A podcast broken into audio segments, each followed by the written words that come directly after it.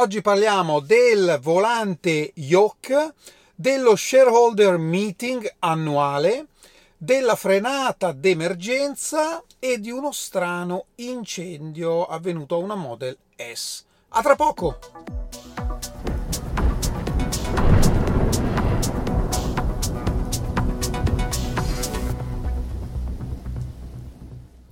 Bentornati a Lampi di Tesla. Beh, come sapete, sulle nuove Model S e Model X è presente questo volante chiamato Yoke. Non molto tempo fa Tesla ha dato la possibilità sia a chi ha già acquistato la macchina di fare il retrofit col volante tondo, sia di ordinare direttamente la macchina nuova con la scelta tra volante tondo e yoke.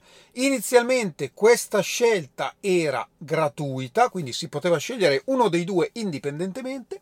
Qualche settimana fa nel configuratore americano e solo in quello. Il volante tradizionale era di serie mentre lo yoke era come optional a pagamento per 250 dollari Ecco che da oggi anche nel configuratore europeo accade la stessa cosa, quindi l'auto esce di serie, diciamo così, col volante tondo e per 250 euro è possibile scegliere lo yoke.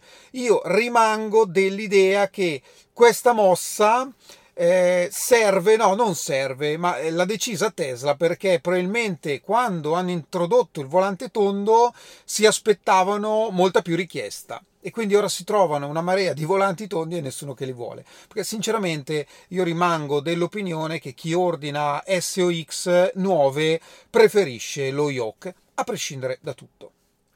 Lo scorso primo marzo in Texas c'è stato l'Investor Day, che è stato un evento interno diretto agli investitori non istituzionali dove Tesla ha invitato chi voleva e ha presentato determinate cose, ne abbiamo parlato eh, in qualche puntata.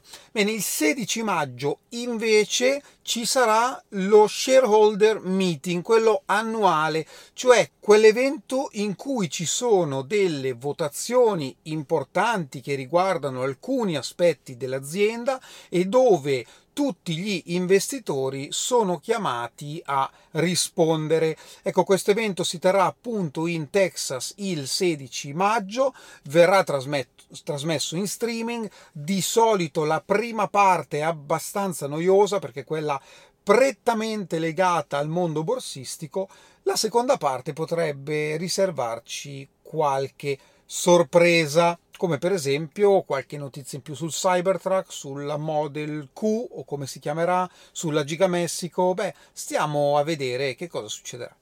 Parliamo ora di frenata d'emergenza. Sì, perché fino alle versioni eh, prima della 2023.12 la frenata d'emergenza, così come riportato sul manuale, funzionava tra i 5 km h e i 150 km h. Dalla versione 2023.12 in poi, e questo è riportato sul manuale d'uso delle auto, questa velocità cambia, cioè da 5 km h a 200 km h.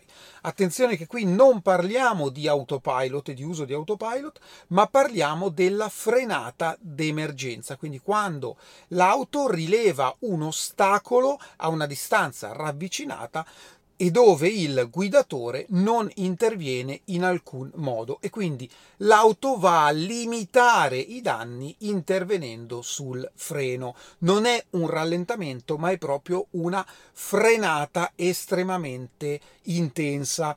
Vi ricordo che questa frenata non arriva a 0 km h non arresta la macchina completamente, ma rallenta di 50 km h Quindi se voi andate sotto i 50 frenerà fino a fermarsi. Se voi invece andate a una velocità superiore, per esempio a 100 km h rallenterà fino a 50. Questo perché? Perché serve dare proprio una, um, un avviso al guidatore di intervenire al più presto sul freno. Ovviamente la frenata d'emergenza è anche corredata di avvisi visivi e sonori all'interno dell'auto. Ieri negli Stati Uniti è uscita una notizia che parlava di una Model S nello stato di Washington, quindi nord-ovest degli Stati Uniti, che ha preso fuoco e la polizia subito nel rapporto ha scritto di una probabile autocombustione della batteria. Beh, ovviamente questa cosa è stata smentita dalle indagini perché è stato un piromane che ha dato fuoco alla macchina. Tra l'altro, guardando le immagini, le foto di quello che è rimasto dell'auto, si vede chiaramente che non poteva essere la batteria ad aver preso fuoco, perché se la batteria prende fuoco la macchina poi non esiste praticamente più. Però eh, la notizia viene riportata in automatico dicendo che la macchina si è autocombusta a causa della batteria. Quindi facciamo sempre attenzione a quello che leggiamo. E ora passiamo ai ringraziamenti. Marisello, Grazie, grazie mille. Mi ha scritto: Ciao Fabrizio, un piccolo pensiero per tutto quello che fai con pura passione per il mondo dei teslari. Chapeau, ma chapeau te lo do io per il tuo supporto. Grazie, grazie davvero. Tra l'altro, Marisello con la sua Model S Plaid si è iscritto all'evento che faremo il 3 giugno in pista a Varano de Melegari in provincia di Parma. Per chi si fosse perso il video, ve lo lascio qui nelle schede, ma trovate i dettagli anche in descrizione, lasciatemi dire una cosa.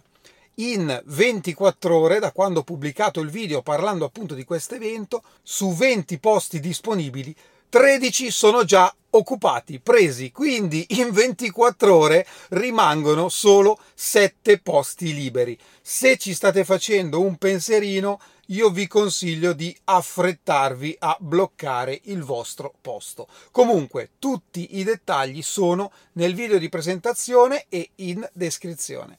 Questo è tutto per oggi, io vi ringrazio come sempre e ci vediamo alla prossima. Ciao!